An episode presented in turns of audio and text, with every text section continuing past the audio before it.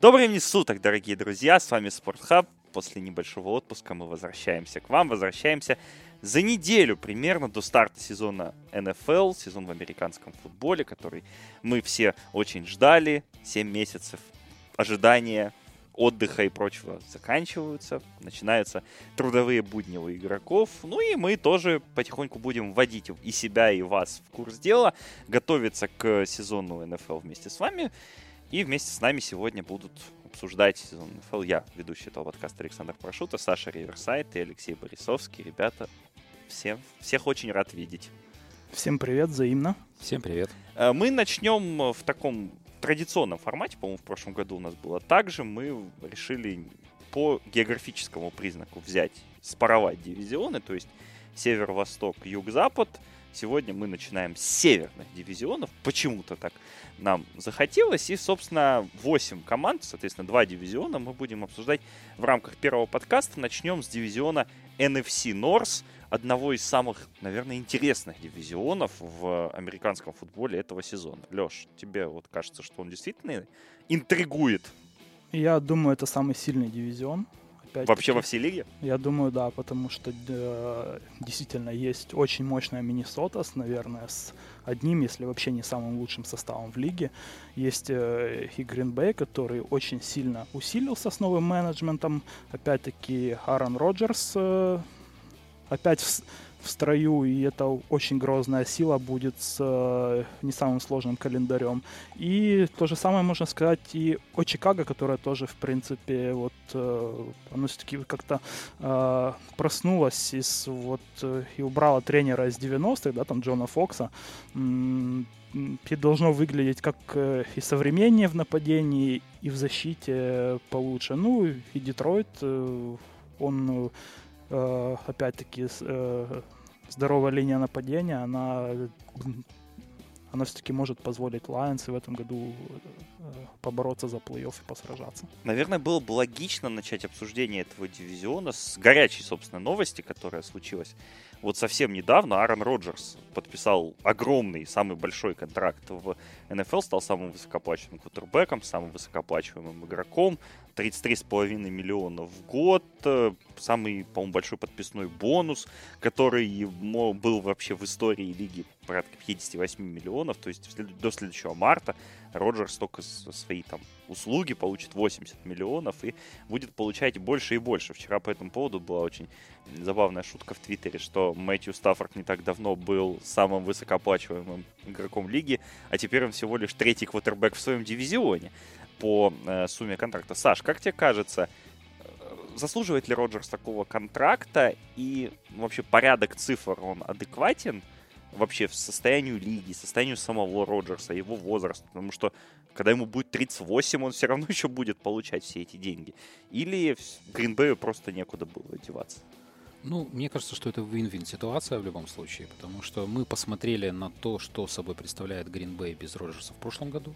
Это была лучшая визитная карточка для его э, агента в переговорах. То есть те семь побед, которые они добились, э, это показало, что команда несостоятельна и не готова бороться. Э, что приятно, что в принципе, почему это вин-вин? Потому что и для команды это хорошо, ведь потолок может в будущем расти, и мы предполагаем, что потолок зарплат может перерасти. И для Роджерса это замечательно, потому что наконец-то его оценили по заслугам. Тот старый контракт, который оказался очень большим, сейчас кажется смехотворным для игрока его уровня. С другой же стороны, теперь он подписал самый большой контракт и удовлетворено в частности его эго.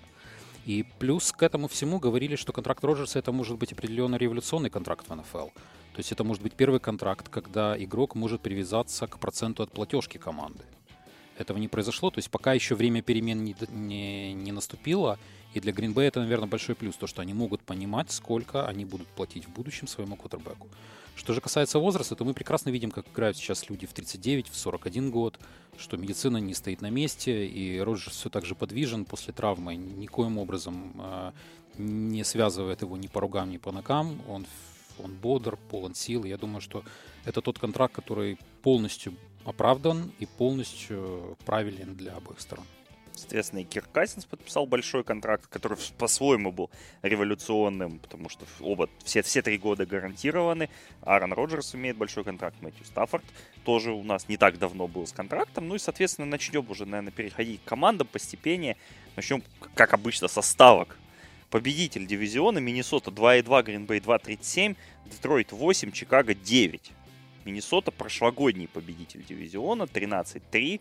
Команда, которая была в финале конференции, которая проиграла в финале конференции. Леша, ну ты как у нас поклонник Vikings, расскажи, что нужно сделать, чтобы на шаг вперед пойти, соответственно, уже попасть в этот долгожданный Супербоул, потому что у Миннесоты 20 побед в плей-офф в истории. Это самый большой показатель команды, которая никогда в жизни Супербол не выигрывала. Соответственно, пора бы уже как-то на следующий уровень выйти, и что для этого нужно сделать?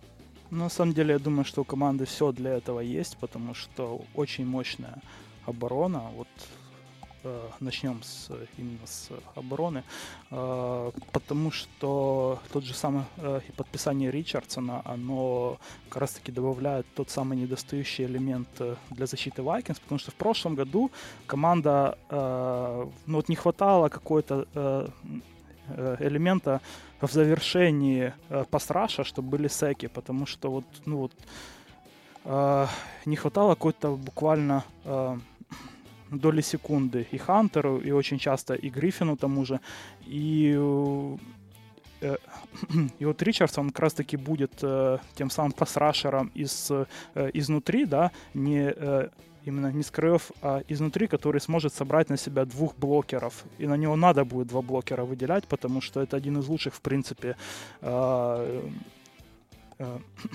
из лайменов нападения лиги в плане пасраша. Э, и вот это Плюс и выбор Майка Хьюза в первом раунде, то есть еще один корнербэк, который может сыграть в слоте, это добавляет еще одну опцию в секондаре команды, и, и Локу подписали из Бенгалс тоже. Тут э, вообще нужно начинать еще с того, с новых правил теклинга, которые сейчас очень сильно осложнят э, э, ну, вообще в целом жизнь игрокам обороны, потому что нельзя теперь там с головы, как говорится, атаковать. И очень часто нужно будет надеяться только на арм-теклы в открытом пространстве. Здесь, соответственно, чем больше у тебя теклящих э, и корнеров, и сейфти, тем как, как бы команде намного лучше будет. Я думаю, что очень многие команды, у которых э, не такое глубокое секондари, они будут в этом году очень страшно против этого страдать. А Миннесота, она часто использует построение с тремя сейфти, э, то есть там сразу э, два никель игрока и э, идет в секондаре, так что очень глубокая секондари классная, так что это будет все хорошо в этом плане. Единственной слабой стороной, наверное, команды можно назвать линию нападения, потому что там и травмы сейчас, э, и в целом качество не самое, э, не самое лучшее игроков. Но в пресизоне команда показывала очень хороший ранблок, э, чего, в принципе, с Латавиусом Мюрреем и, и с Куком этого должно хватить для того, чтобы нападение двигалось. И плюс новый координатор нападения Джон Де Филиппа, который любит играть быстро, любит играть э, ну, вот, э, дальние цели, любит. Э, Кир Казинс очень хорошо сыгрался с Диксом. Так что вот от Дикса можно, наверное, ждать именно свершений в этом году. Дикса, кстати, переподписали же на большой достаточно. Да, очень много всех. Вообще всех переподписали, кроме Бара пока что. Да, Эрик Хендрикс подписал новый контракт, Данил Хантер подписал новый контракт. Э, выход в плей-офф Миннесота оценивают букмекеры в 1,48. 10 побед over-under, 1.91, Саш, 10 побед, больше-меньше? Больше, немножко больше, 11. В прошлом году было 13. Я не верю в эти 13 именно как раз из-за того, что сказал Леша, онлайн. То есть, во-первых, э, человек, который в прошлом году сплочал онлайн, к сожалению, ушел из жизни – Спрано. Вместо него есть Бартон, который тоже в свое время очень немало сделал для онлайна и, и очень хорошо разбирается. То есть это не человек со стороны, им очень повезло, что был сменщик. Но, не знаю, вот Рив Комптон, LA Рэмс и Хилл, как они смогут вместе сыграться и как они могут с монолитом противостоять не слабым и усиляющимся пасрашем и э, защите соперников в первую очередь по, по дивизиону, сказать сложно. Мне кажется, что 11 побед, опять же, тяжелый календарь. Так как они выходили э, с хорошего места, у них будут сильные соперники, у них есть игра с Нью-Ингландом, с вот этим дивизионом. Это же дает три победы потенциальные с Майами, Баффало и Джетс, но с Нью-Ингландом будут проблемы, с Новым Орлеаном у них игра, выезд в Сиэтле будет. То есть это такой сезон, я бы вот поостерегся говорить о тех 13 победах, которые были, хотя мне кажется, что команда выглядит лучше, чем в прошлом сезоне, без сомнения. Но просто будут определенные камни, от которых будут спотыкаться, и опять надо будет набирать обороты. Вот 11 побед, и вот первое место делят они вместе с Гринбеем. Где-то так. Леша, 11 побед, как тебе? Я солидарен, я себе тоже отметил 11 побед э, и выход в плей-офф. Я здесь еще отмечу то, что все-таки новый кутербэк, новый тренер э, нападения, координатор, что и, и особенно э, именно сложный календарь будет на старте, потому вот именно вот команда может где-то э, забуксовать побольше на старте, может быть даже 2-2, 1-3, и, ну в целом где-то 11 побед, выход в плей-офф. Вторая команда прошлого сезона в этом дивизионе, Детройт 9-7, им дают 8 побед в этом сезоне букмекеры. Выход в плей-офф оценивают 3, за 3.75. Мэтт Патриша, бывший защитный координатор Нью-Ингланда, теперь новый главный тренер Детройта. Зики Лянса подписан на франчайз тег. Легарет Блаунд приехал. Видимо, выигрывать Супербол тоже, потому что он два года подряд выиграл. Очевидно, что Детройт выиграет в этом году, как бы всем, кто не знает. И в первом раунде был выбран центр Фрэнк Регна, то есть о чем Леша уже упомянул вскользь, укрепление линии нападения для Детройта. Как вам перспективы Детройта? Потому что 8 побед мы понимаем, что это не такая высокая планка, и да и коэффициент на выход в плей-офф такой себе достаточно большой. Ну и статистика, которая лично мне бросается в глаза. Мэтью Стаффорд против команд, которые закончили сезон выше 50% по карьере, 6.52 у него такой рекорд. При этом у него 26 камбэков в четвертых четвертях за, за карьеру. Это, конечно, самый большой показатель. С большим, очень большим отрывом. Но 26 лет команда не побеждала в плей-офф. Была там несколько лет назад, ну, сразу же проиграла. Ну и вот статистика Стаффорда против действительно сильных команд. При том, что никто, в принципе, его способность бросать мяч как-то под вопрос не ставит. А вот куда это все ведет, э, как вам кажется, куда оно все ведет? Ну, все еще у нас э, сильная команда э, Детройта, но проблема в том, что они попадают в тот самый сильный дивизион. И тут как раз две команды будет, у которых процент побед будет однозначно выше 50%. То есть то, с чем как раз будет бороться самим собой, с какими-то темными пятнами, которые у него в голове есть Стаффорд. Команда преобразовалась в том смысле, что они немножко укрепили и свою и онлайн, и они лайнбекеров разнообразили, Кеннарда и Харальда добавили. Керан Джонсон выбран под 43-м пиком, это очень интересный и многообещающий раннер со всех точек зрения из фэнтези, и вообще, скорее всего, он будет первой скрипкой а потом Блаунд будет у него перенимать, наверное, какие-то гол-лайны. Ушел Нгата, Эброн, который был одной из такой интересных целей для Стаффорда. Посмотрим, насколько они смогут заменить эту позицию Тайтенда, потому что сейчас она ну, в некотором роде вакантна. А, остается Тейт и Джонсон со своими тысячи ярдами. Это одна из немногих пар, наверное, в лиге, у которых больше тысячи ярдов на приеме и 5-9 э, по э, тачдаунам. То есть, в принципе, очень хороший сезон они показывают. Наверное, еще больше целей будет на них. А, интересно, как Патриша вообще будет смотреться как самостоятельная единица, потому что этих птенцов Беличика мы видели уже, ну, не один десяток, наверное. И он вроде как человек, который больше отвечает за координацию э, обороны, но насколько он впитал в себя вот эти вот соки и то, что показывает э, Беличик как тренер – на это интересно посмотреть, насколько его гнев, насколько его агрессия э, перерастет в нужное русло для команды. Потому что дивизион непростой, и как бы первую скрипку команда играть не сможет. И насколько вот он сможет пере, пере, переложить в правильное русло, чтобы они переложились в правильную группу, и в этом пилотоне хотя бы финишировали для того, чтобы у них была возможность э, попасть в плей-офф. Мне тоже кажется, что это команда 8-8 на этот сезон. То есть минус одна победа от прошлого года, и ну, это вполне объективные причины опять же, любимая статистика по Детройту, то, то о чем ты, на, на что так акцентирую внимание по поводу Кириона Джонсона. С 2013 года у них не было ни, одного, ни одной игры, в которой бы раненбэк вынес 100 ярдов. Это... Там последний Кевин Джонс, наверное? Раджи Буш. А еще Реджи Буш. Реджи Буш, да, и, соответственно, это, на этом каждый, каждый, каждый год акцентирует внимание, что у Детройта нет выноса. Все кумиры нашего чата, Тео Риддик, Амир Абдулла и прочие, прочие, прочие. Ну вот этот момент как-то нужно решить. У Детройта мы же отметим еще, что Джимбо Кутер, офенсив координатор, остался. В команде Патриша да. просто главный тренер. Но тут я включу Билла Симмонса. Супербол все видели. 41 очко, которое Филадельфия забила. Все тоже видели защиту, которой руководил, собственно, нынешний главный тренер Детройта. Поэтому такая себе э, опция. Леш, 8 побед. Как тебе? Ну вот команда на бумаге выглядит слегка э, повыше среднего, да, там по силе, ну так чисто если, если рассматривать ее без каких-то других показателей. То есть самыми сильными сторонами являются линия нападения, где Фидекер вернется, тот же самый, э, и спецкоманды. Ну, это все как бы нивелируется тем, что э, тому же, же Гипатриши придется работать э, в э, Детройте примерно с таким же материалом, что у него был и в Патриотс. То есть э, недостаток пасраша, э, очень слабые лайнбекеры, э, глубины нет в секондаре, то есть там есть Слей э, и Гловер Квин, но ну, как бы за ними глубины особо нет и, и качественной. То есть любая травма, и все, и сразу же все рассыпается, как ну, буквально как это карточный домик. И что самое главное, очень сложный календарь, наверное, один из самых сложных в лиге в целом. Сейчас э, э, Lions являются фаворитами только в трех играх этого сезона. То есть я думаю, что этого состава хватит на 7 побед. То есть он-то, в принципе, неплохой состав, и у, и у команды есть потенциал на плей-офф.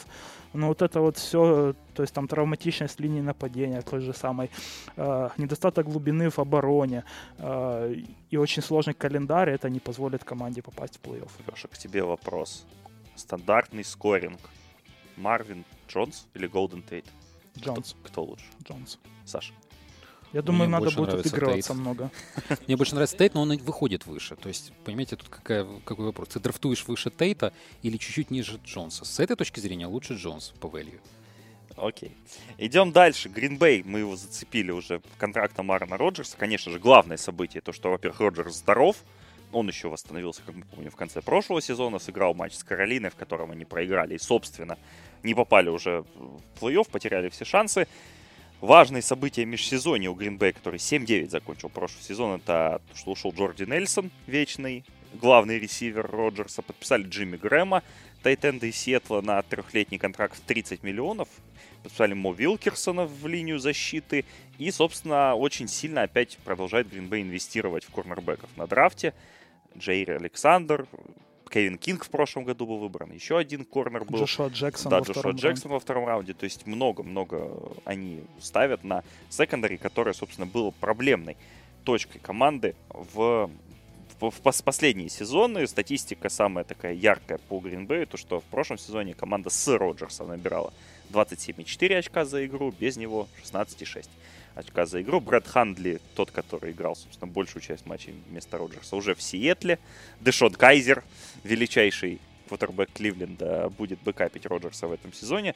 10 побед за 2 и 1. Такой тотал выставляют букмекеры, но попадание в плей-офф команды оценивается всего в 1,5 единицы. Леш, как логично. тебе кажется. Что вообще... Ну, потолок Гринбея понятен, да, это победа в Супербоуле. Но где Пол, если Роджер все-таки здоров? Если Роджер здоров, где Пол этой команды?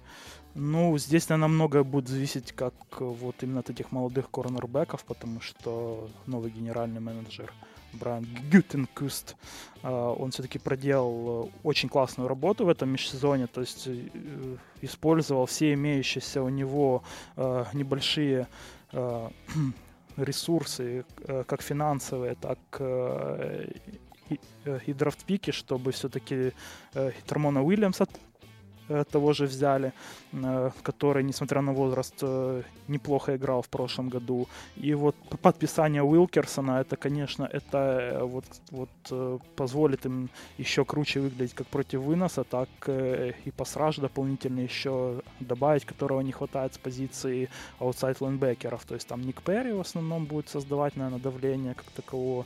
Эм, потому что, честно говоря, от потлатого любителя женщин я уже ничего не жду. Э, вот. И очень классное подписание это э, э, это Мерседес Льюис, потому что это один из лучших блочащих тайтендов в лиге, плюс очень классная цель в Red Zone. Это то, чего, кстати, ну вот не хватало где-то немного, наверное, Гринбею это усилит еще, еще более усилит выносную игру команды, которая в прошлом году наконец-то проклюнулась и, и выглядел ли очень неплохо молодые раннеры. И тот же самый, и вот, э, кстати, под новые правила, вот идеальный игрок, если это Монгомери, э, вот я думаю, что очень много будут играть с ним э, по всему полю, и это человек, которого тяжело затеклить, у него очень высокий иллюзив рейтинг, он, он пускай там и травматичный, но в open филде, в, в открытом поле его очень сложно остановить.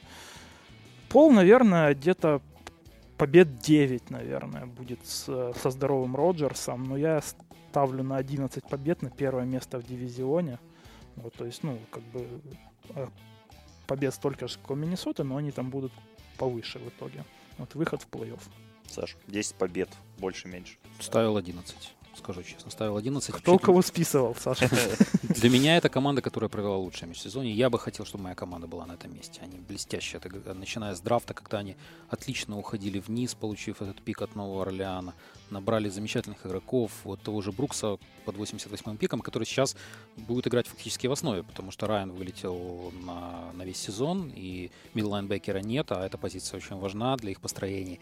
И, ну, прекрасный сезон. И Грэма подписали, это тот таргет, который разгрузит э, Адамса, которого сейчас уже держит всеми возможными и невозможными способами с его невероятным количеством э, ударов по голове, которые он получал в прошлом сезоне. У него там было 8 тачдаунов.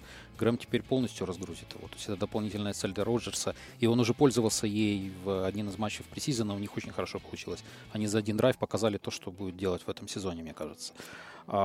Прекрасно, все у них хорошо. Я не знаю, Дом Каперс, который много лет, сколько, 8 лет он провел в команде, был координатором защиты, ушел. Вместо него пришел Майк Петтин, который раньше, если помните, был тренером Кливленда. Такой невзрачный мужчина, вечно с какой-то скукожившийся и, и кручинившийся по поводу своей судьбы. Наконец-то получает замечательную защиту. И очень интересно, как он с ней сможет проработать после много лет дома. А, ну, Джамал Уильямс еще тоже должен что-то показать, потому что 500 ярдов, которые в прошлом сезоне он показал сквозь терни к звездам, маловато, 4 тачдауна. В общем, перспективы очень хорошие, но опять же все зависит от Роджерса. Все зависит от Роджерса. Монгомери, Аарон Джонс или Джамал Уильямс? Одного нужно выбрать. Э, Джамал Для Уильямс. фэнтези. Джамал Уильямс. Я среди раннеров ставлю Джонсона. Я для себя вот их двоих выписал э, и Монгомери, и Джонса в качестве игроков, которых я бы именно на драфтах таргетил фэнтези. Ну, Монгомери, наверное, для, для ППР.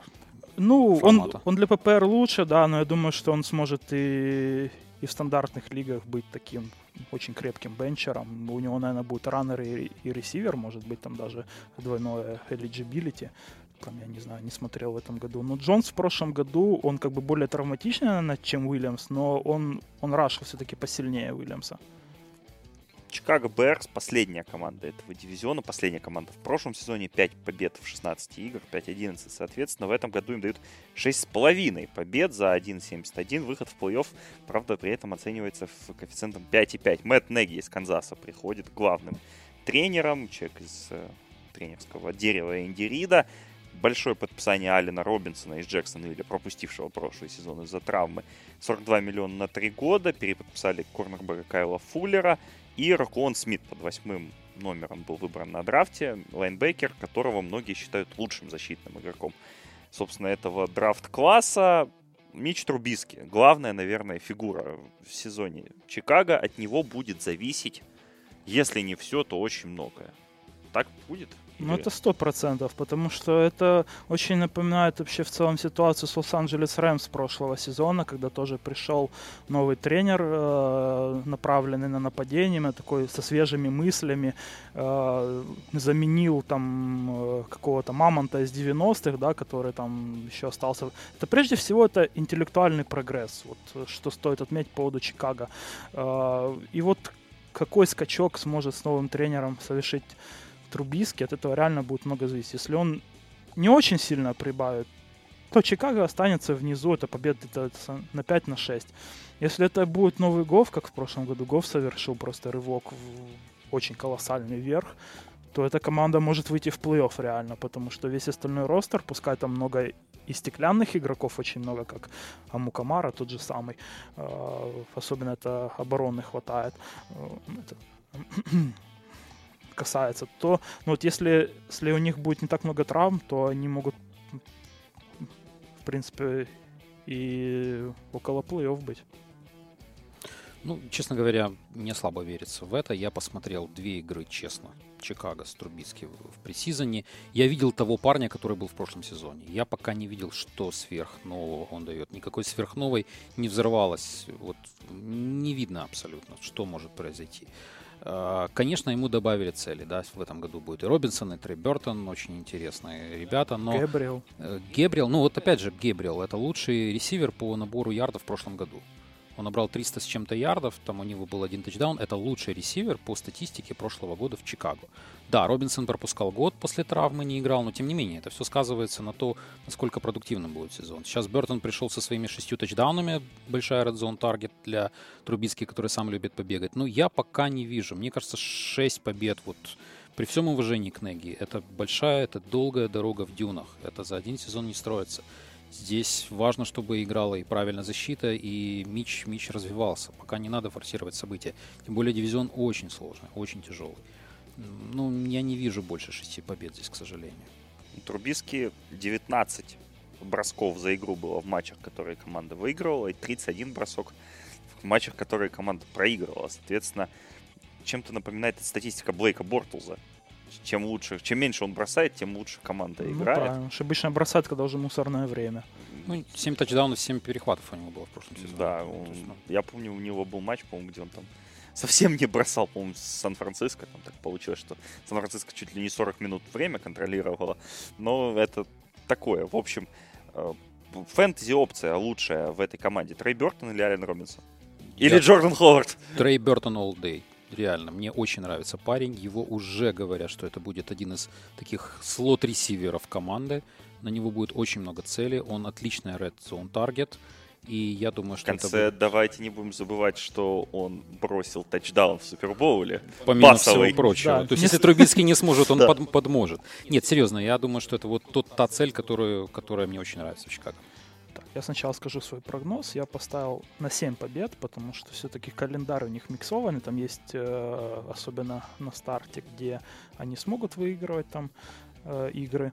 Э, в, в плане фэнтези себе трех людей выписал. Это Бертон, про которого я полностью согласен с Сашей, и также Гебриэл, который вот в новых правилах, опять-таки, я вот таких вот игроков сейчас выделяю, которые вот способны принять мяч и пробежать с ними очень э, и верткие, очень быстрые игроки, они, ну, они просто обязаны разрывать.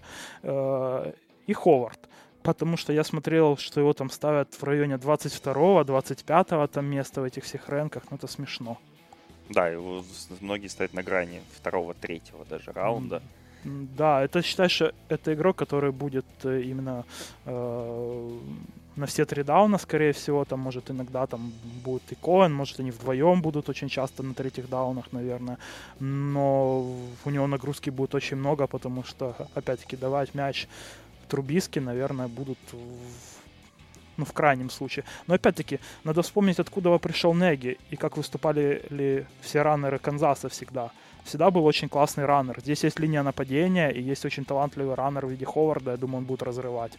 Ну да, и в конце концов Джордан Ховард чемпион прошлого да, сезона фэнтези. не стоит забывать. Поэтому, да, это мы отметим. В последний вопрос по этому дивизиону, ну, мы приходим к выводу, что, Саша, ты все-таки на Миннесоту ставишь, да, как на победителя дивизиона? Да. Миннесота, Гринбей, Детройт, Чикаго. Ну, у меня получилось по 11 побед у всех. Да. У Миннесоты и Гринбея. Да. И лички 1-1. То есть там как Ну да, карта ляжет. По, по- по личным встречам. Такой вопрос, который я, наверное, буду про каждый дивизион задавать.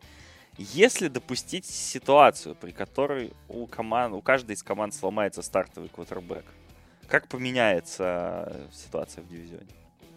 Каждый. У каждой из команд. Ну вот, давайте. Я думаю, Чикаго даже не заметит потери бойца. Ну, мне очень понравился игра Кизера. Я посмотрел, опять же, пресизон Гринбея, пару матчей. Он очень хорошо смотрелся. он сейчас идет к Кайзеру, да? Пока, Да, вот я пока все-таки Кизер. Мы в прошлом году абсолютно на этой же споткнулись э, ноте, обсуждая Кизер или Кайзер, пока он еще не Кайзер. Мне очень понравилось. Мне кажется, что вот то, что, то, за что его брали тогда так высоко на драфте Кливленд, и то, как они не смогли раскрыть его хорошие и положительные стороны, это то, что его приведет в будущем к хорошему, как минимум среднему квотербеку. То есть это будет хороший, очень классный бэкап, которого, может быть, впоследствии как-то продадут, или он там будет развиваться, я не знаю, как придумает, что с ним Грин-Бей. Мне вот он из бэкапов нравится больше всего. Это какая-то, может быть, личная симпатия, не сочтите это за какую-то большую аналитику. Из того, что я видел в пресизоне, он вернулся к каким-то там основам. Вот после этого какого-то рваного темпа в Кливленде он стал адекватным человеком, из которого может выйти большой человек. Тревор Симеон, Леша. Ну, Я думаю, это лучший второй квотербек в этом дивизионе. Все-таки э, по Кизеру, э, ну, конечно, если бы против Пекерс все команды выставляли вторую, третью защиту, то он бы, конечно, был бы самый крутой, потому что он бы просто брал бы мяч и бежал с ним вперед. И было бы неплохо.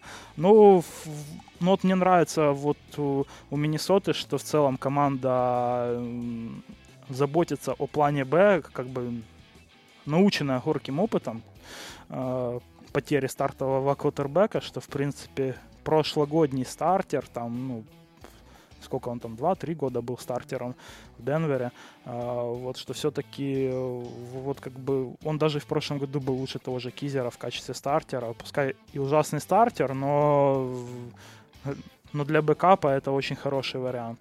Но не будем забывать, что еще один э, бэкап в этом дивизионе, Мэтт Кессел, когда-то 11 матчей выигрывал. Ну, правда, в немножко в другой ситуации, но...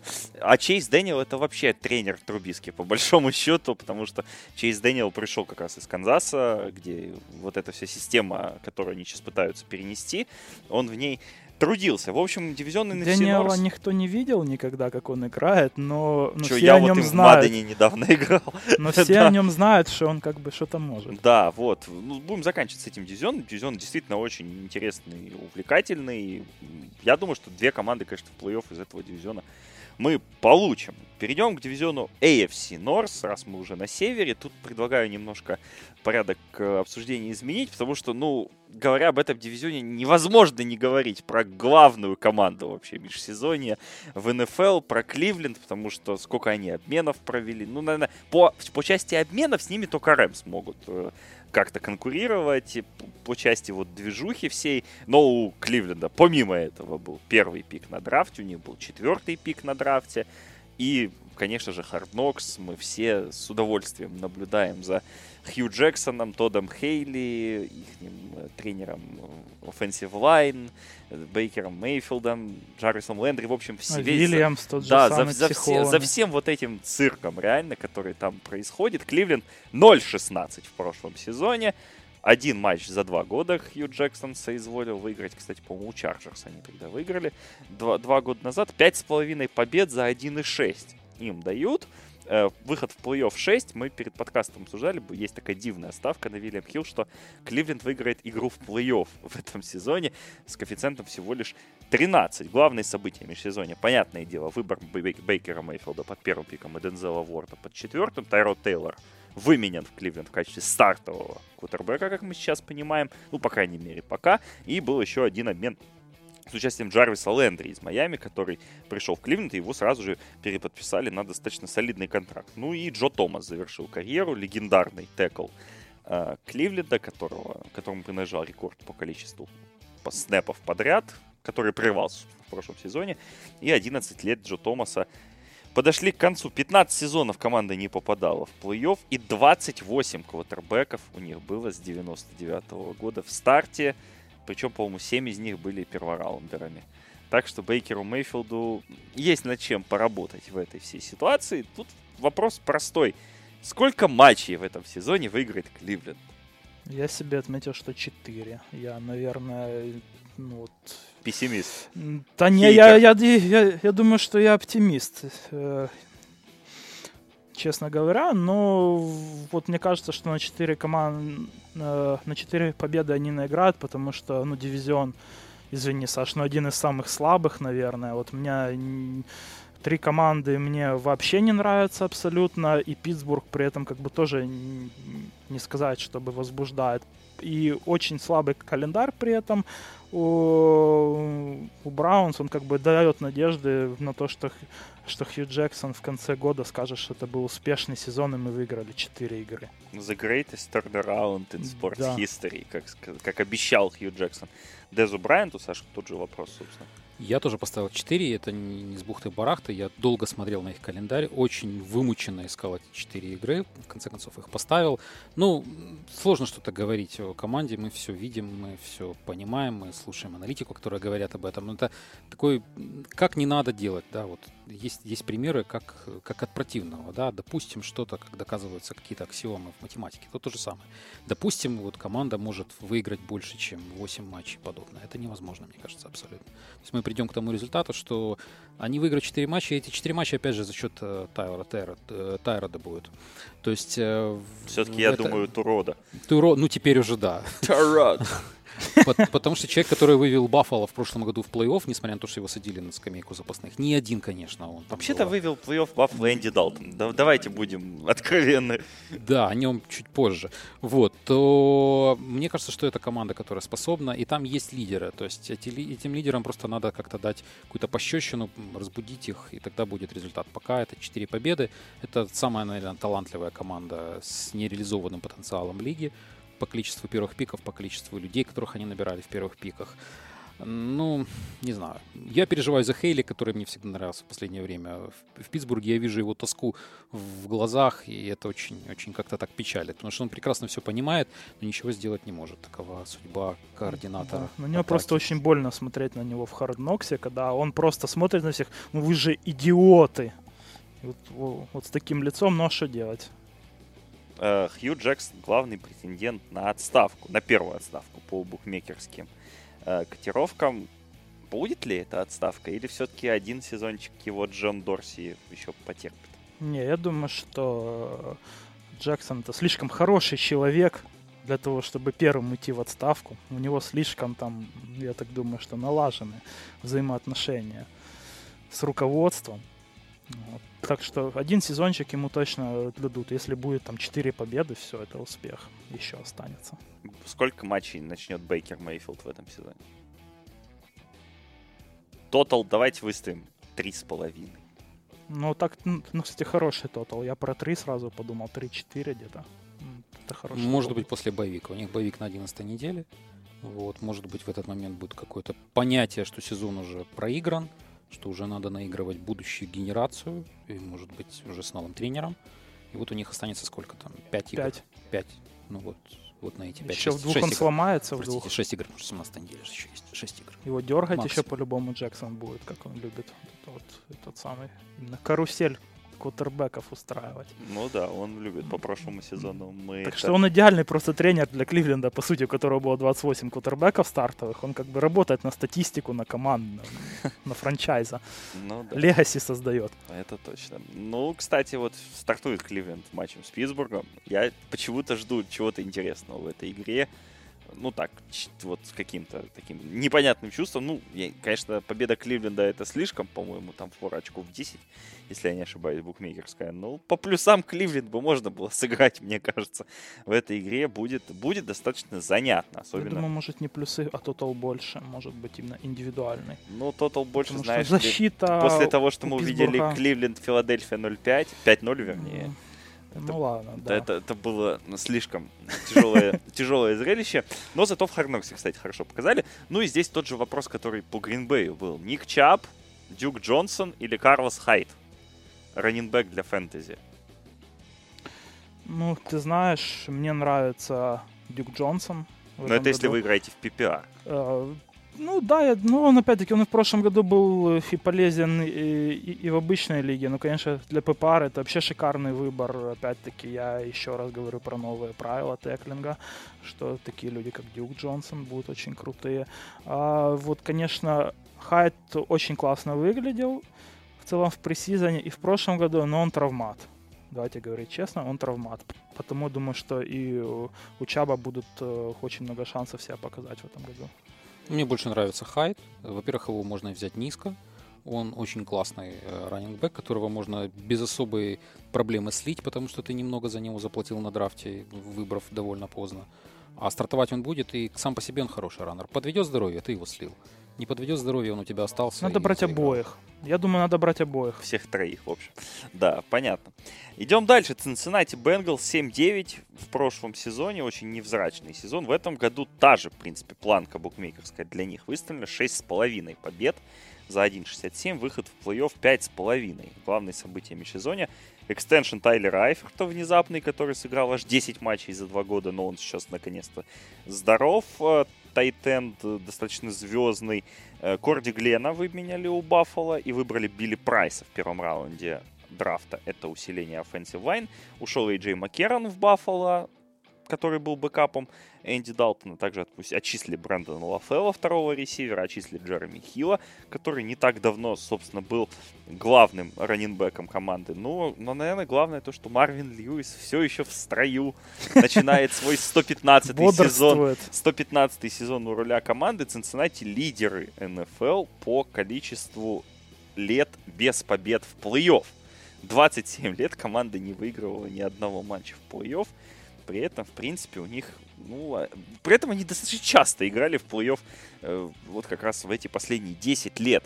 Цинциннати многие эксперты американские сейчас называют командой, которую никто не обсуждает, но у которой есть, как им кажется, все шансы для того, чтобы выдать хороший сезон, потому что в сезоне 2015 года Цинциннати были, по сути, в одной травме Энди Далтона, если нет выхода в Супербол, то, по крайней мере, до хорошего, успешного сезона и тот же матч с Питтсбургом в плей-офф и fumble Джереми Хилла э, в концовке, собственно, Цинциннати были не так далеко. Сейчас Цинциннати дают 6,5 побед, но многие им дают 9-10. Что ждет команду оранжево-черную в будущем сезоне? Ну вот, э, это, ты говоришь, что там тут 2015 год, да, есть какие-то сходства в плане, что слабый дивизион, что, в принципе, есть возможность, э, наверное, практически у любой команды его выиграть, если там ну, при каких-то нюансах со стороны Питтсбурга, опять-таки, это, это прежде всего зависит э, от Стиллерс. Но у Бенгалс намного более слабый состав сейчас, чем был тогда. То есть э, команда сейчас только начинает, наверное, выходить из перестройки, из какой-то измены, такой. Э, да, конечно, э, Корди Глен это классно, но чувак пропустил 16 игр за последние два года. На него нельзя надеяться, что он будет у тебя защищать blind side весь год. И при этом, опять-таки, остается только один неплохой лайнмен, в команде вообще среди всех остальных. Если Глен ломается, это вообще ужас, опять-таки, наверное, и похуже, чем прошлогодний будет. Ну вот и потому и нет ни одной, главное, нет ни одной как бы такой э, действительно очень крутой линии у команды. То есть она вся сбалансирована, средняя или плохая. То есть там линия... Uh, ну, там только Джино и Аткинс именно текл. Ну, Данлоп и Аткинс, которым, кстати, вот забыли отметить. Ну, Данлоп это defensive end. огромные контракты. Ну, вот, ну, в целом, да, вот э, единственная, которая действительно неплохая линия, это линия защиты. Все. Все остальное, как бы там, корнеры средние, очень там, э, их всегда там э, очень как бы нестабильно проводят там от сезона к сезону все товарищи играют там. Э, в лайнбекерах опять будет, э, опять не будет э, Барфикта не будет, по-моему, там первые четыре игры ему дали дисквала. Э, без Барфикта просто защита у Бенгал сразу ужасная. Там кроме него он там единственный очень крутой лайнбекер, все остальные ужасные. Ну, ну, не знаю, честно говоря.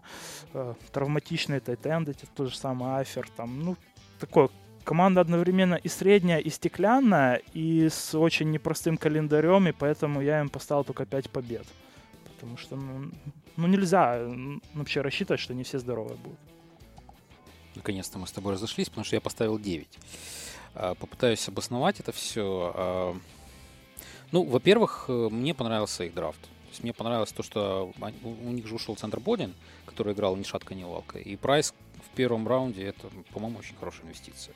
В втором раунде они взяли Бейтса. Собственно говоря, почему Элока э, был уволен из команды? Потому что он достаточно хорошо проявил себя. Это будет стартовый сейфти, э, начиная со старта.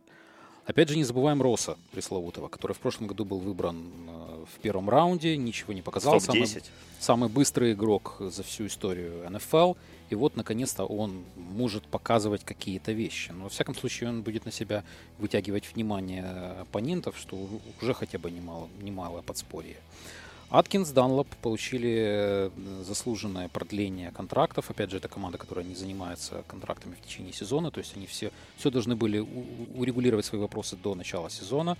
Они оставили Марвина Льюиса. Мне решение это непонятно, честно говоря, но хотя бы оно прогнозируемо с точки, с точки зрения того, что будет в ближайшем будущем с командой. То есть не будет ее лихорадить, не будет какого-то нетривиального подхода.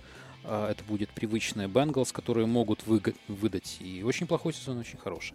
Потом вспомним прошлый сезон. В прошлом сезоне они начали 0-3. То есть вот это такой был удар, от которого команда до конца, в принципе, попыталась восстановиться, даже 7 побед одержали.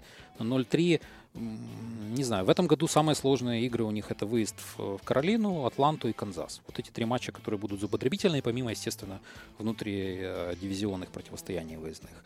Но при этом дома у них Денвер, э, Новый Орлеан и Тампа команды, с которыми они им вполне по силам бороться, тем более Бриз на открытых территориях играет немножко хуже, чем в закрытых. То есть, ну вот Джексон, корнербэк, мне очень нравится, как он играл в прошлом сезоне. Он был одним из лучших в дивизионе в нашем. У него, по-моему, самый высокий грейд PFF за Да, за то есть он, он был очень крут, он был очень хороший. позиции. Айфер, Хейварда выше.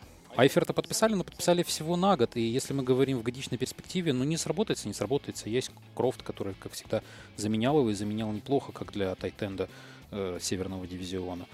Редмонд Харт, вот, наверное, пара правого гарда и правого текла, которые больше всего вносят такие вопросы, знаки вопроса. Ну, мне кажется, что у них неплохой календарь, как для команды, которая одержала 7 побед, соответственно, они играют с более слабыми соперниками в этом году.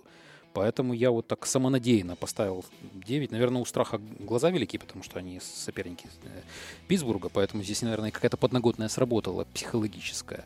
Но вот 9 и потом дикая интересная мясорубка вот среди вот этих Тайр 2 команд AFC, а, которые будут с 9 победами пытаться рваться какими-то дополнительными показателями в плей-офф. Посмотрим. Многое, кстати, в Цинциннати будет зависеть от Энди Далтона. И по нему вопрос, вы бы его в фэнтези выбрали вообще для как своего квотербека? Или сугубо посмотреть, вот именно на драфте, или уже посмотреть, э, как это будет по сезону складываться? Ну, я думаю, его можно взять где-то в, одним из последних квотербеков, да, там, если ты там, ну, вот, если нравятся тебе там ресиверы и раннеры. Ну, давай так. Илай. Мейнинг или Далтон? Сложно. Ну, я не знаю, Алекс Смит или Далтон. Ну, тут очевидно, Алекс Смит, скорее всего.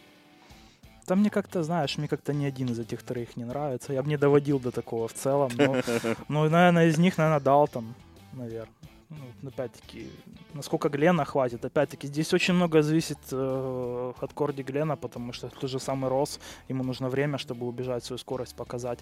И время в прошлом году вообще не было, катастрофически не хватало. И Миксон страдал, тот же самый.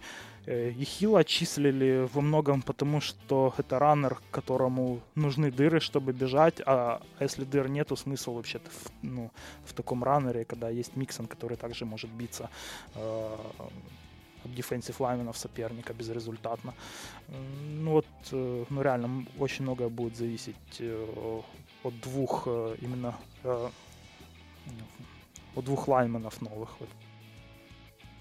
Мне из этих трех Элай больше нравится, просто потому что дивизион более открыт точки зрения наб- на- набора очков. Далтона это вечные зубодробительные, бывшие зубодробительные защиты Балтимора и Питтсбурга. Это всегда не самые большие счета, поэтому мне не нравится с точки зрения фэнтези опций. Переходим к Балтимору. 9-7. Команда, которую, собственно, Энди Далтон не пропустил в плей-офф в прошлом сезоне. Запустил плей-офф Баффало. Им дают в этом сезоне 8 побед за 1,7. Выход в плей-офф оценивается в 2,5. Но здесь, конечно, главная статистика по Балтимору это после победы в Супербоуле в 2012 году. Их показатель составляет 40 побед и 40 поражений. Поэтому команда очень ровно выступает. И видим, что ей опять дают 8 побед. Как вам кажется, качнется ли этот маятник по итогам сезона? Или вот 8, 8, 48, 48. И ждем дальше, ждем Ламара Джексона в стартовом составе. И начинаем с ним уже смотреть в будущее. Ну, поставил опять же на 9. Э, опять же за счет слабости Кливленда. То есть у них есть небольшая фора перед другими командами за счет того, что, ну как у Нью-Ингланда, да, вот за счет того, что есть очень слабый соперник в дивизионе. Мне очень понравилось э, их межсезонье. Ну, это такая, знаете, как лебединая песня, потому что, скорее всего, для Флака это последний сезон будет в команде. Это однозначно прощальный гастроль для Ози, генерального менеджера. Сакс, скорее всего, уйдет. Уэддл непонятно, насколько останется. У него еще есть на год на следующий контракт после этого. Но вот эти все ветераны, которые должны тряхнуть, опять же, стариной. В прошлом году Балтимор выдал 9 побед. То есть, э, при том, что никто о них не говорил особо, никакого внимания. Флага играл ужасно, 3000 ярдов, 18-13 тачдауны, перехваты, но при этом команда умудрилась выдать хороший результат. А теперь у них очень неплохие цели. Три ресивера, которые мне гораздо больше нравятся, чем прошлогодние Маклин и Волос. Это Крэптри, Снит и Браун. Каждый по-своему хороший. Я дал бы предпочтение однозначно Крэптри. Как такой человек, это как Болдинг в свое время был в, э, Балтиморе. Вот те времена такого possession ресивера возвращаются, я бы сказал. Не знаю по поводу Херста, Тайтенда это всегда темное пятно в Балтиморе. Ламар Джексон, непонятно, что с ним будет. Как его будут инкрустировать в весь этот балаган. Как он будет работать. Ну и подписание Льюиса и Брауна, это два онлайнера, один из которых, скорее всего, стартует Браун, по-моему, из третьего раунда. В принципе, команда идет своим чередом. А, но еще раз, это вот как-то флака. Для... Если он хочет закрепиться дальше в лиге, ему нужно что-то показать. Тем более сейчас у него уже подпирает Ламар Джексон, и непонятно, с какой стороны, с какой стороны подпирает. А, у них непростые выезды в Каролину, в Атланту и в Канзас тоже. А, у них такой же календарь, как у Cincinnati Bengals. Тоже они, думаю, играют с Денвером, ну, Новым Орлеаном и Тампой. Поэтому я спокойно ставлю им 9 побед и думаю, что это команда, которая боеспособна, она будет бороться за плей-офф, а там уже как карта ляжет.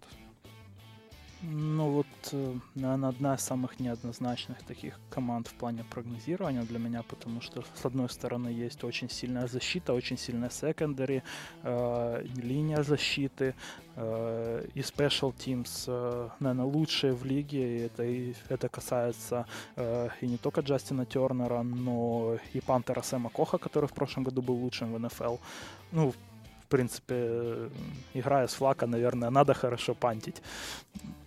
Вот, ну, и, и в то же время ужасная атака. Ну, из лайменов, наверное, только Маршал Янда там очень классный, действительно. Но это Который левый был гард. травмирован полсезона. Да, даже тем больше. более. Но это левый гард, как бы э, левый гард это хорошо, но он не может все перекрыть сам. Все остальные позиции там э, и Стэнли есть, э, который в прошлом году на текле выглядел не очень хорошо, а все остальные позиции были просто ужасающие. Потому, ну, даже не знаю, что сказать. С одной стороны, э, и хороший, и календарь как бы хороший на старте, но затем ужас начинается. То есть команда может начать, к примеру, 3-1 и закончить э, 6 побед. У тебя 6 побед поставил. Вот, ну, мне кажется, где-то так будет. Потому что, опять-таки, играют с э, дивизионом НФК Юг, играют с АФК Вест. Это все непростые игры. Ну, в общем, как-то так. 6 побед. 34 ТКВ в прошлом сезоне защита Балтимора дала. Это был лучший показатель. Но при этом мы понимаем, что у Джо Флаку есть проблемы с, с точностью пасов, вообще с производительностью. Но, как говорят многие инсайдеры, подтолкнуло его все-таки выбор Ламара Джексона в первом раунде, то, что Балтимор возвращался за Ламаром Джексоном в первый раунд, и, собственно, Теперь... Флака интервью даже отказался давать, когда у него спрашивали про Ламара Джексона после драфта, он вообще отказался говорить, то есть обиделся. Да, э, даже кто-то заметил, что когда Ламар Джексон в пресизне бросил перехват, Флака даже смеялся над этим. Поэтому э, очень такая интересная ситуация, как вообще Балтимор все это будет э, разгребать. Джастин Такер 92% филдголов забил за свою карьеру. Это лучший средний показатель. В истории Джастин Такер это лучший кикер для фэнтези в НФЛ? Или все-таки Стивен Гостковский и Грег Зуэрлайн и там, не знаю, Джейк Эллиот могут поспорить с этим? Не знаю, кикер для фэнтези слишком много там все зависит не от качества кикера, а от количества возможностей пробития. Некоторые могут там чисто числом задавить, но и в целом разница не сильно большая между ними. Ну, как бы то, что он самый классный кикер в НФЛ, это понятно. Кстати, есть, по-моему, ставка вот в том пуле, который мы с вами перебирали перед записью.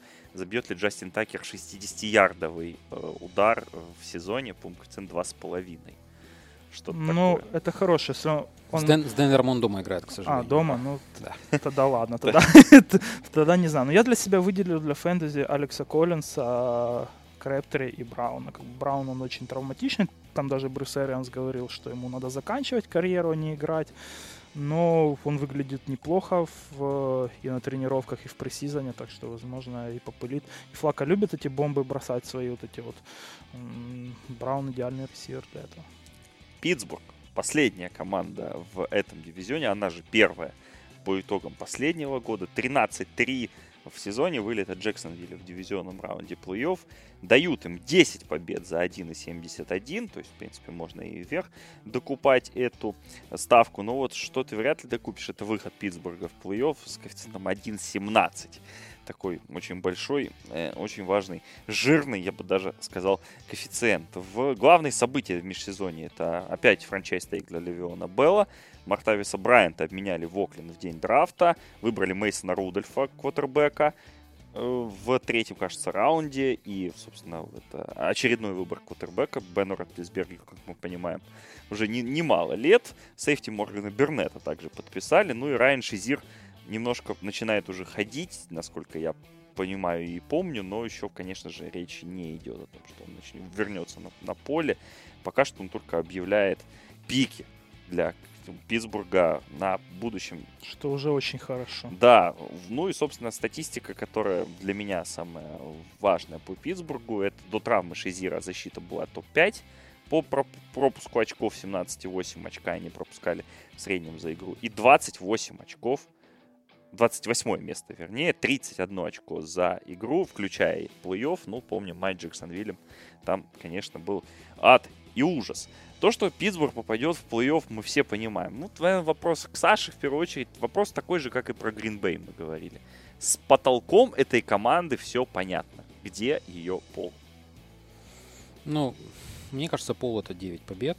Я поставил на 10. Я думаю, что сезон будет очень сложный, очень непростой, и Шазье делал все в прошлом сезоне. То есть это была команда... И, собственно говоря, даже не, не то, что, ну, понятно, да, там сейчас задача просто ему оставаться дееспособным человеком. Вопрос не идет сейчас, мне кажется, о карьере совсем. Но вопрос в том, что Питтсбург ничего практически не сделал, чтобы позицию эту заменить в межсезонье. То есть основная проблема, которая была, это быстрый мидлайнбекер, который может успевать за тайтендами, который может успевать прикрытие, который может зонные какие-то флеты закрывать за счет своей скорости, реактивности, агилити, как угодно это назовите. Нет. А, его нет и не предвидится абсолютно. То, что подписали, это Бостик, ну, честно говоря, из того, что я видел в Индианаполисе, это не тот мидлайнбекер. Это мидлайнбекер старого типа. Вот те Тимонсы, которые были, вот те старые лайнбекеры, которые за счет своей физической мощи продавливали. И опять же показывает, мне кажется, очень хорошо росчерк э, собственной несостоятельности по отношению к этому конкретному сезону. Это подписание Винса Вильямса на довольно большие деньги. Он становится топ-10 middle лайнбекером лиги. Сейчас э, переподписали, по-моему, порядка 7 миллионов э, контракт у него. Это парень, который не хватал звезд, он отнюдь даже не Тимонс по своим качествам. Э, ничего близкого нету, но просто от невозможности подобрать правильную архитектуру в защитных порядках с точки зрения middle лайнбекера, приходится брать его, так как это человек, который будет назначать э, и координировать защиту в этом сезоне. То есть тут человек с микрофоном, скорее всего, он будет. У меня есть небольшая надежда на то, что Эдмундса будут подключать в никель э, построения защиты, что он все-таки не чистой воды сейфти, этот э, сейфти, который имеет хорошие теклинг, то есть у него есть хорошие предпосылки к тому, чтобы спускаться, вот как Букеном в свое время играл в Аризоне, да, такая очень похожая на Питтсбург команды с точки зрения построения защиты, вот чем-то чем похожим он станет. Тогда это будет действительно выигрышный лотерейный билет в первом э, раунде, которого забрали, а пока это выглядит очень и очень сомнительно. Да, 10 побед, есть проблемы по Беллу, мне кажется, его э, желание играть и его самоотдача будет под вопросом насколько сможет Конор его заменить, который пропустил весь прошлый сезон, имел историю неоднозначных абсолютно травм еще с университетских времен. Это все вопросы. Да, есть монолит абсолютно онлайн, который будет защищать Бена. Бен сейчас выглядит подтянутым. В свои 36 он выглядит гораздо лучше, чем в те же 32, которые я его помню. Э, он выглядит очень в хорошей физической форме. Браун есть. Джужу Смит потрясающий парень, которого откопали. Ну, просто прекрасный. Север гораздо лучше всех тех, которых забирали в первых раундах работоспособность невероятная, и он учится у Брауна. Это видно просто, как вот он следит за ним, как щенок за каким-то большим пцом бежит. Но при этом все, мне кажется, 10 побед, это минус 3 победы от прошлого сезона. Непростой сезон и очень слабые перспективы в самом плей-офф именно за счет того, что защитные порядки будут скрывать как консервную банку каким-то простым перочинным ножом. Алексей. Опять мы списали друг у друга. Ну, Саша прям сказал почти все, что я хотел сказать. Э, и практически слово в слово при этом, особенно про позицию лайнбекера. Опять, очень много будет зависеть от Эдмунса и э, от Моргана Бернета потому что вот действительно, если они не смогут э, играть в прикрытии против тайтендов, это будет просто сразу катастрофа, просто будут разрывать все слот-ресиверы, тайтенды, все это будут рвать э, просто без э, Наши... ну вот и, и в прошлом году после травмы мы э, Райана Шазира просто э, у Питтсбурга были проблемы обыграть там даже средненькие команды. Э, вот я думаю, это будет также и в этом году, потому что команда не нашла действительно замены ему качественной. И вот э, они пройдут настолько далеко, насколько их выведет нападение а там на, и на Бена Ротлисбергера нельзя как бы надеяться, что он проживет э, опять полный сезон. Э, тем более у него уже нет того ЖРК, который ему помогал выдерживать удары некоторые гасить. Э, потому я поставил на 9 только побед. Но ну, это победа в дивизионе. Да, но я думаю, что это состояние Питтсбурга, оно открывает какую-то возможность для других команд побороться за победу в дивизионе. Но все же пока что... Ну, по твоим раскладкам, если у тебя там 6 побед у Балтимора, ну, я в целом... Сколько-то побед у Цинциннати, не помню. Тоже 6, Тут кажется, уже мало, да. Ну, я в целом очень пессимистично настроен, но шансы есть у всех здесь как бы побороться. Даже у Кливлера. Ну, ну, не настолько, но как бы если быть очень чисто, очень сильно там как-то пофантазировать, то может быть, но вряд ли. Ну, в целом, очень слабый дивизион. Мне очень в этом году не нравится. Как-то команды некоторые или еще только, ну, они выходят из пике, или, э, или как э, э, у Питтсбурга, что нарисовалась проблема на ключевой позиции, которую пока что не смогли закрыть. Потому как-то так по PFF у Питтсбурга лучшая фэнтези-бригада вообще. Это лучшая команда для фэнтези. Но, понятное дело, я не буду задавать вопрос Браун или Белл. Я задам другой вопрос. Джеймс Коннор или Джеймс Вашингтон? В, на глубоких раундах. Я считаю, что Конор именно за счет того, что Белл, мне кажется, просядет с точки зрения мотивационной, с точки зрения выносной игры он будет играть, но я не уверен в его перспективах именно на этот сезон. Да, ему нужно показать себя как товар, который будет подписываться в следующем году с новой командой. Но мне очень нравится, как играет Конор. Ну, наверное, это такой еще фэнтези, фэнтези фан пик, потому что мне всегда он нравился. Что касается роли Вашингтона, пока она абсолютно непонятна. Как он будет играть в слоте, какая его роль будет, сколько ему дадут снэпов. Ну, вы представьте себе, 100 таргетов надо, больше 100 таргетов нужно Брауну, порядка 100 таргетов нужно Жужу Смит-Шустеру, и где здесь найти еще дополнительные таргеты для молодого парня, которому учиться и учиться? Ну, не знаю. При сезоне он играл неплохо, но звезд неба не хватал. Я бы, я бы поостерегся первый сезон брать его. Он будет доступен в пуле, мне кажется. А Конора, опять же, если вы взяли Белла, это must-have как, как, каф э, подписания. Я думаю, они оба будут доступны в пуле, честно говоря. А я бы не брал ни одного из них, но если прямо так выбирать, то, наверное, Вашингтона, потому что при здоровом Белле просто Конор, мне кажется, не получит достаточного количества э, вообще в целом снэпов на поле, чтобы что-то из себя представлять как защитную игрока. Я вот, честно говоря, вот э, не знал даже, кого здесь из них выписывать из игроков. Ну, потому что э, ну, как-то советовать брать, знаешь... Э, Брауна или Белла, э, да. Да, и, или Шустера, ну, это мавитон какой-то. Потому я для себя выписал э, защиту Питтсбурга которая в целом... Неожиданно. Она, она хотя бы может там какие-то секи делать, и какие-то плеймейкеры есть, которые могут перехватить, но в целом, ну, я бы не советовал, конечно, брать, ну, в целом защиту Питтсбурга э, для фэнтези, но это если там какой-то стриминг, то, возможно, иногда ее можно будет сыграть. Да, в общем, таким у нас получился разбор северных дивизионов AFC North и AFC North достаточно интересные дивизионы, понятное дело, как и все, в принципе, в американском футболе. Смотрите NFL, скоро совсем начинается сезон. Подписывайтесь на наши подкасты. Это был первый подкаст из четырех, которые у нас ожидаются в, на ближайшей неделе. В общем, спасибо за внимание. Спасибо Саше и Леше за то, что сегодня объясняли нам, как, как жить и за что бороться в будущем фэнтези-сезоне. Я Александр Прошут. Еще раз подписывайтесь на наши подкасты. Ставьте лайки, делитесь с друзьями и всего доброго. Всем спасибо за внимание. Всем спасибо и пока.